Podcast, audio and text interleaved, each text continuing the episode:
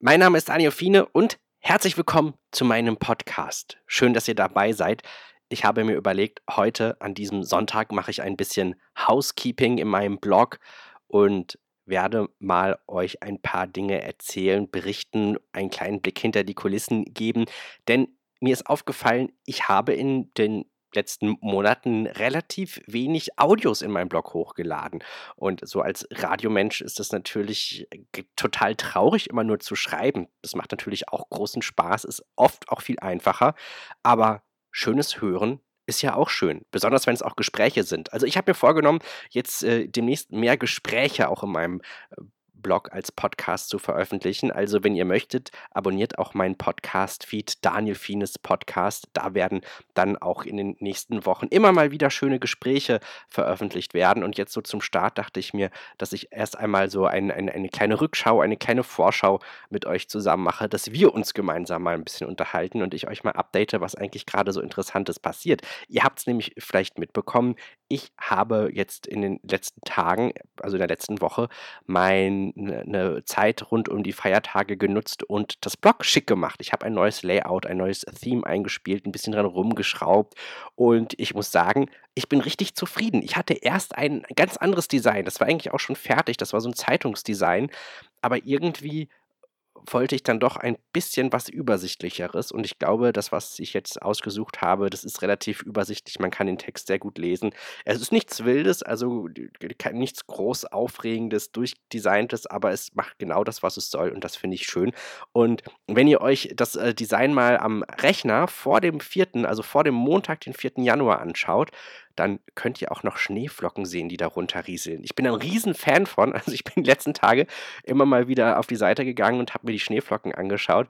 Das ist so ein WordPress.com-Feature. Also das äh, finde ich richtig äh, cool und äh, das finde ich eigentlich äh, ganz nett. Ich hoffe, euch gefällt das Design und ähm, das ist also, glaube ich, eine ne, ne ganz gute Geschichte. Im Podcast ein Blogdesign beschreiben, das macht auch nicht so wirklich Sinn, oder? Ach ja, aber dieses Jahr, 2016, ist für meinen Blog ein ganz besonderes Jahr, denn dann gibt es ein Jubiläum. Äh, das Blog wird dann 15 Jahre alt. Meine Güte, 15 Jahre lang äh, habe ich schon so ein Ding, das da heißt Daniel Fienes Weblog. Also das finde ich richtig äh, krass. Ich gucke mal gerade, wann war eigentlich genau der Stichtag? Ich habe hier das Blog geöffnet und gehe mal hin.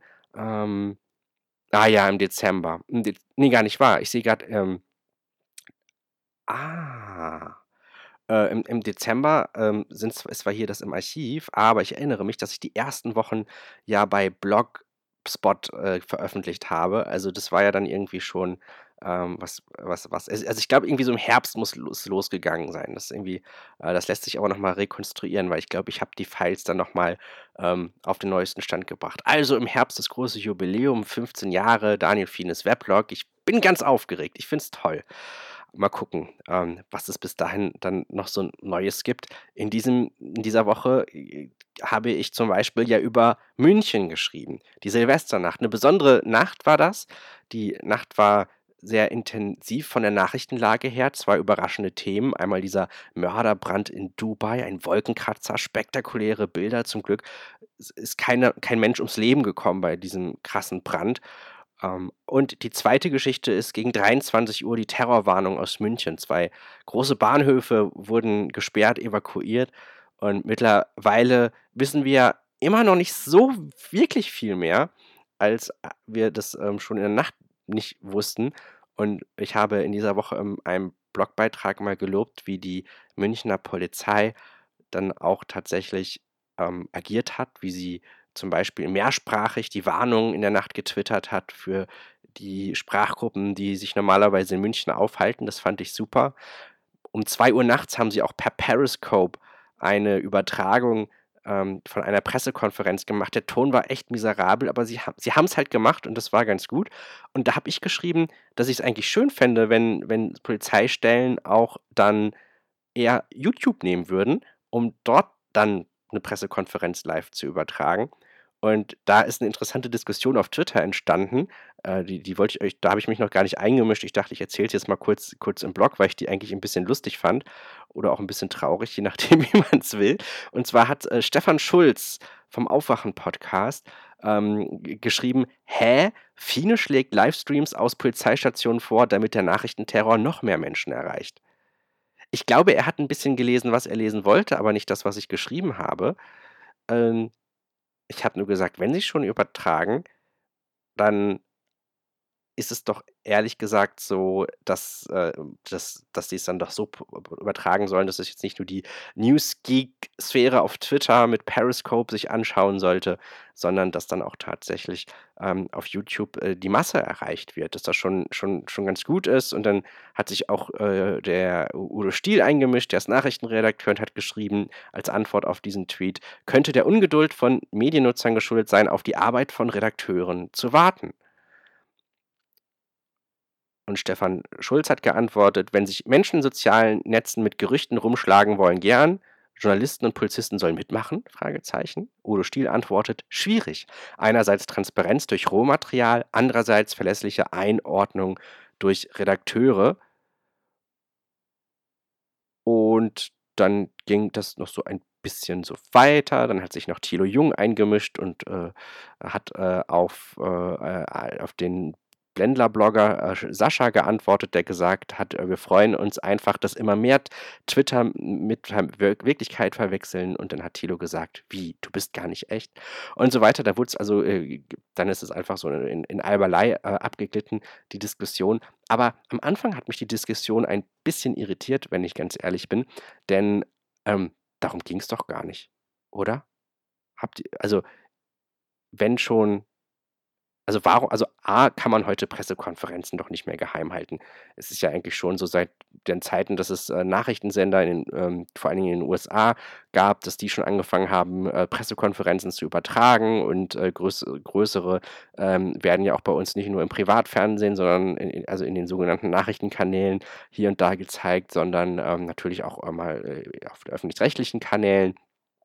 Es gibt ja zum Beispiel auch Phoenix, den äh, Dokumentations- und Ereigniskanal und so. Äh, das ist ja überhaupt nichts Neues. So.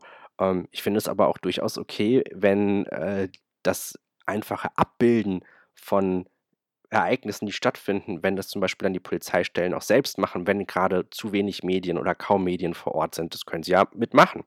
Und ich glaube auch, dass die äh, Konsumenten das einordnen können, ähm, ob das jetzt, äh, also das, das heißt, es ist ja kein Entweder-Oder. Also, das ist einmal, ähm, das ist, also, dass man A, Zugang zu diesen Pressekonferenzen hat ähm, und B, ähm, dass da natürlich nach, der ganz wichtig ist und dass es das auch weiterhin geben wird und auch nachgefragt ist, ist, dass dann die Arbeit von Journalisten, die das dann zusammenfassen, einordnen, erklären, hinterfragen. Ähm, und das ist natürlich wichtiger denn je.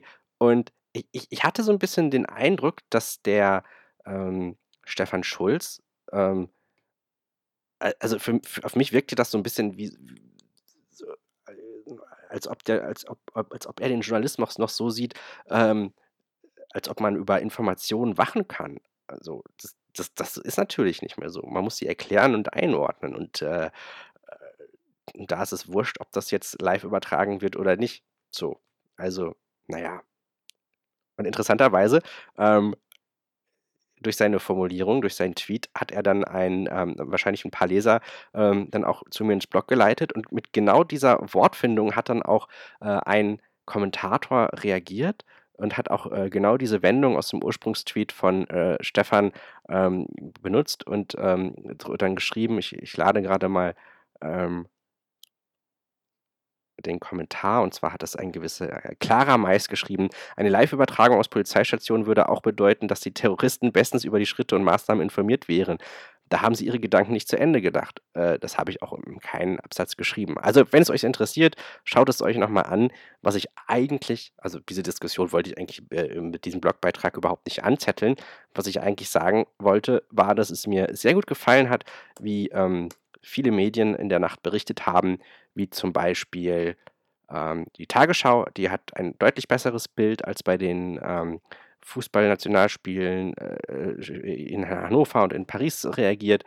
Ähm, und zwar haben, äh, und da habe ich gesagt, dass, dass, äh, dass es sehr gut war, dass sie sehr schnell waren, aber dass auch die richtige Dosierung hier gestimmt hat. Und Schnelligkeit und die korrekte Dosierung, ähm, das ist so eine magische Formel, glaube ich, bei so ähm, Nachrichtenlagen, die überraschend kommen. So, ja, das, das war ein, ein Thema, was mich diese Woche beschäftigt hat. Ähm, und eine Ankündigung, die wir gestern machen konnten und auf die freue ich mich wirklich sehr. Und da ist auch eure Mithilfe gefragt. Und zwar die goldenen Blogger. Ja, wir senden wieder. Und es ist ja eine lange Tradition schon in diesem Jahr zum neunten Mal, oder man müsste eigentlich sagen, eher in diesem Winter, weil die Blogger des Jahres verleihen wir manchmal Ende Dezember, manchmal Anfang Januar. Diesmal ist es eher so hm, äh, Mitte bis Ende Januar, aber das hat etwas mit was Besonderem zu tun, weil wir nämlich umziehen. Die goldenen Blogger haben ja ursprünglich mal bei mir auf dem grünen Sofa stattgefunden. Ich drehe mich gerade um und ich sitze mich hier gerade an meinem Schreibtisch. Da sehe ich auch dieses äh, grüne Sofa, was mittlerweile einen ganz anderen Überbezug hat. Ähm, ist nämlich ein gutes altes Clip-Han. Und damals haben wir noch die Webcam, als wir übertragen haben, auf ein, ähm, auf ein Bügelbrett gestellt und die Kabel so daran geklemmt und das war ganz wild. Die letzten Jahre waren wir einmal in einer Boutique in Flingern in Düsseldorf und im Elementarteilchen haben uns da mal wild verkleidet und wir hatten irgendwie in diesem Jahr äh, wirklich die, die Muße mal zu sagen, nein, wir brauchen einen Tapetenwechsel. Also wir in diesem Fall, das sind Thomas Knüver und Franziska Blum. Thomas Knüver kennt er ja ähm, als äh, Ex-Journalist, Blogger bei indiskretionehrensache.de. Das Blog macht er auch schon seit Ewigkeiten. Und ähm, er, er, hat eine äh, Digitalstrategieberatung K.0 und er ist ja so ein bisschen so das Enfant terrible der Bloglandschaft, kann man schon so sagen. Franziska Blum äh, war bis, äh, vor, bis, bis Ende des Jahres Chefredakteurin von der Wirtschaftswoche Online. Jetzt ist sie die Verlagskarriereleiter ein bisschen nach oben gefallen und kümmert sich um Innovation, glaube ich oder so. Also sie macht so äh, Digitalstrategien äh, für, den, für die Verlagsgruppe Handelsblatt und wir, wir haben gesagt, so, ach kommt, Leute, ähm, wir, wir möchten auf jeden Fall in diesem Jahr auch wieder die goldenen Blogger verleihen und darauf freue ich mich sehr. Äh, es wird in einer tollen Location stattfinden, nämlich im Basecamp in Berlin. Das ist ja da so äh, eine Seitenstraße von der Friedrichstraße, so äh, ungefähr Höhe unter den Linden. Und da haben wir schon einmal ein digitales Quartett veranstaltet. Das war ein super schöner Abend, das war super voll. Und was ich ganz klasse fand, da waren mal ganz andere Leute, die sonst also ganz, also die sonst nicht so zu unseren Veranstaltungen kommen. Also mal eine ganz andere Zielgruppe. Ähm, und äh, da war eine ganz tolle Dynamik und das hat Spaß gemacht und deswegen freue ich mich, dass äh, das Basecamp gesagt hat, hey, kommt doch wieder vorbei und äh, die, da haben wir gesagt, ja, wollen wir das Quartett nochmal machen? Ähm, das wollen wir auf jeden Fall bei denen auch gerne nochmal machen und das machen wir auch äh, nochmal irgendwann. Aber diesmal probieren wir einfach mal aus, die goldenen Blogger auf die große Bühne zu holen. Jetzt ist das Ganze ja eine Spaß- und, und Chaos-Veranstaltung, äh, wo ihr abstimmen könnt, wer in den einzelnen lustigen Kategorien gewinnen kann. Ähm, und äh, da müssen wir uns jetzt natürlich noch was überlegen, dass das auch natürlich äh, eine anschaubare Veranstaltung für das Publikum vor Ort ist. Und ich glaube, dass das ähm, ähm, aber auf jeden Fall machbar ist. Und das wird so eine Form Jahresrückblick, äh, aber auch ähm, das Vorstellen von, von Bloggern, äh, dass man auch mal ein Gesicht dazu sieht, die die letzten zwölf Monate auf jeden Fall geprägt haben. So, und jetzt kommt ihr ins Spiel.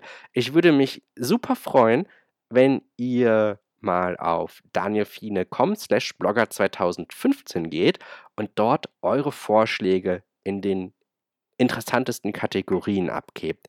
Das wäre eigentlich eine ganz coole Geschichte. Ich, ich lade gerade die Seite selber einmal, denn aus diesen ganzen Vorschlägen können wir dann die Nominiertenliste machen und ähm, aus den Nominierten werden dann die Gewinner entweder durch die Jury, also durch uns gekürt, oder dann durch euer Voting in das, im Live-Format. Das ähm, werden wir dann noch bekannt geben, welche Accounts das sind.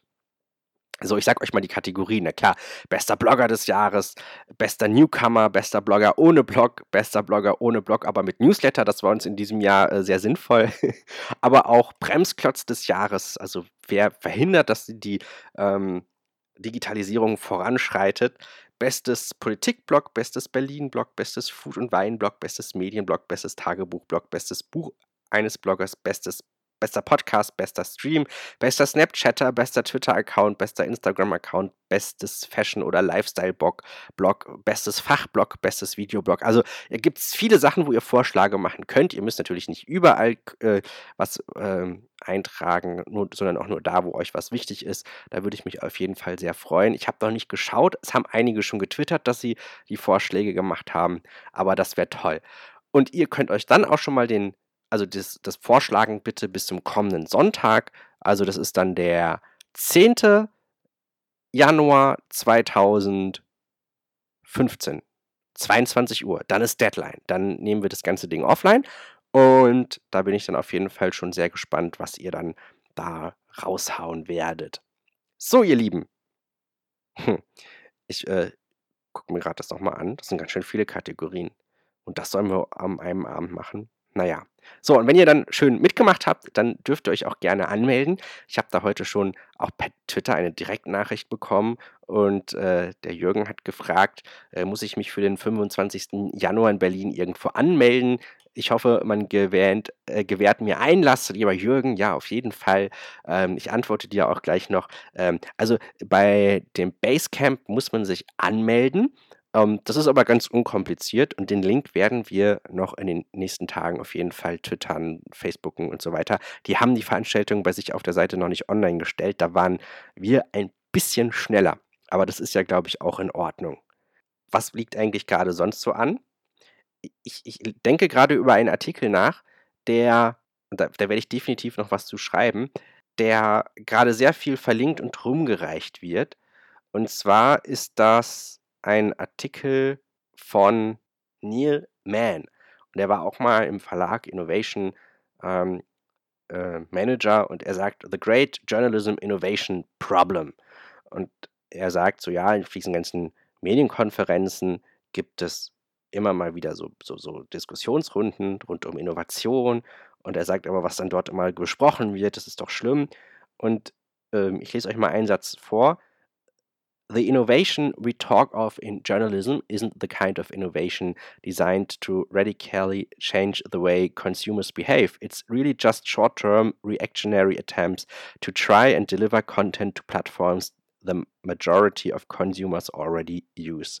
Also er sagt, das, was immer von aus Nachrichtenredaktionen ähm, als Innovation verkauft wird, ist doch in Wirklichkeit keine Innovation, sondern das sind äh, ist das kurzfristige Umschichten von Inhalten auf Plattformen, die schon inzwischen neuerdings von einer Masse von Leuten genutzt wird. So, bam. Und irgendwie muss ich sagen, ähm, ja und? also, also ich glaube, es ist eine Kernaufgabe des Journalismus, dass man äh, da Zugänge zu den Inhalten schafft. Ich kann nicht sagen, ich packe die immer in die Zeitung und äh, die, die, die Leute finden das schon, sondern ich muss äh, mir anschauen, ähm, was nutzen die Leute äh, für Plattformen oder für, für, für, für Objekte und lassen diese Objekte zu, dass man dort auch publiziert und wollen die Leute dort auch ähm, Na Nachrichten oder äh, Geschichten konsumieren. Und wenn das alles zutrifft, dann sollte man da auch aktiv sein, ähm, wenn der Aufwand und der Nutzen da eigentlich ähm, ja im Verhältnis steht. Ähm, der in diesem Artikel ähm, sagt Neil Mann, also das zu, zu verteufeln, dass, äh, dass, dass, dass Nachrichtenredaktionen sich damit zu beschäftigen, äh, so ein bisschen wie Neil Mann das macht, das kann ich überhaupt nicht teilen und ich ver verstehe deswegen auch nicht die Begeisterung äh, für, für, für seinen Artikel. Der ist sehr gut gelesen und er skizziert, der ist sehr gut geschrieben und er skizziert auch sehr schön, was eigentlich Innovation zum Beispiel für Tesla, aber auch für, für Apple oder Google bedeutet. Und das Interessante dabei ist natürlich dann auch, wenn sie ein neues Feature einführen, äh, dass das eigentlich immer in ein, ein, großes Ganzes einzahlt, was vielleicht am Anfang gar nicht ersichtlich ist, aber dann irgendwann klar wird, warum die et so etwas machen. Und dass dann so Innovationen entstehen, auch mit Dingen, mit Dingen, die, die, die Leute heute so noch nicht nutzen, sondern erst morgen nutzen werden. Natürlich wäre es cool, wenn auch äh, Nachrichtenhäuser das heute schon so umsetzen würden, aber ich glaube, das ist einfach eine ganz andere Baustelle. Ähm, deswegen, ähm, und vielleicht ist einfach der Begriff, wenn im Journalismus über Innovation gesprochen wird, an der Stelle falsch. Ähm, aber das ist ja, das ist eher so ein Konferenzproblem. Also die, die so, so Leute, die Konferenzen gestalten und so Programme machen und dann Leute einladen, die überlegen sich dann ganz wunderbar, wie sie das auch schön ähm, immer gestalten, das Programm, und bauen dann da auch so, so, so, so, so Floskeln ein. Eine Zeit lang war ja immer alles die Zukunft von X. Also die Zukunft des Journalismus, die Zukunft der Nachrichten, die Zukunft des Radios und so weiter und so fort. Ähm, das ist ja eigentlich, was da gemacht wird. Man redet über das, was einem, worüber man sich gerade beschäftigt. Und ich glaube, Innovation ist einfach nur so ein Substitut. Ähm, da spricht man einfach über Neues, ohne darüber nachzudenken, es ist eigentlich gar nicht wirklich Innovation, die hier stattfindet. Also ich, vielleicht gebe ich, vielleicht, also vielleicht ähm, hat Neil Mann einfach das Problem, dass er äh, mit Innovation auf Medienpanels das versteht, äh, was man eigentlich unter Innovation versteht. Ähm, ja, weiß ich auch nicht. Aber ich würde es auf keinen Fall Medienhäusern vorwerfen, ähm, dass sie sich überlegen, wo sind unsere Nutzer und wie können wir sie dann dort auch erreichen, wenn sie es wollen. So, also das ist ja schon irgendwie was. Also da, da, da denke ich gerade drauf rum und wenn ihr da irgendwie einen Kommentar zu habt, äh, könnt ihr äh, den gerne auch äh, irgendwie mir zukommen lassen. Ihr könnt mir e-mailen auf der schönen Kontaktseite auf meinem Blog auf danielfine.com. Ihr könnt mir aber auch direkt schreiben, daniel etwas mit medien.de ähm, in, in, die Kommentare was posten, denn ich glaube, dazu werde ich nochmal die Tage ähm, ein bisschen was ähm, schreiben. Aber da muss ich mir noch ein bisschen Gedanken zu machen. Ich habe jetzt gerade mal so ein bisschen ins Unreine gesprochen. Das hilft ja auch. Und bin ich mal gespannt, vielleicht gibt es ja einen Kommentar von euch, äh, der mich da auch nochmal mit weiterbringt. So, das war's. 20 Minuten sind um. Ich glaube, das reicht auch äh, für diesen äh, kurzen, langen Monolog. Und äh, ich hoffe, da bald auch schon tolle Gesprächspartner hier im, im Blog ähm, euch präsentieren zu können. Ähm, und sage an dieser Stelle Danke für eure Aufmerksamkeit. Ich wünsche euch noch eine schöne Woche und schaut mal wieder rein auf danielfine.com.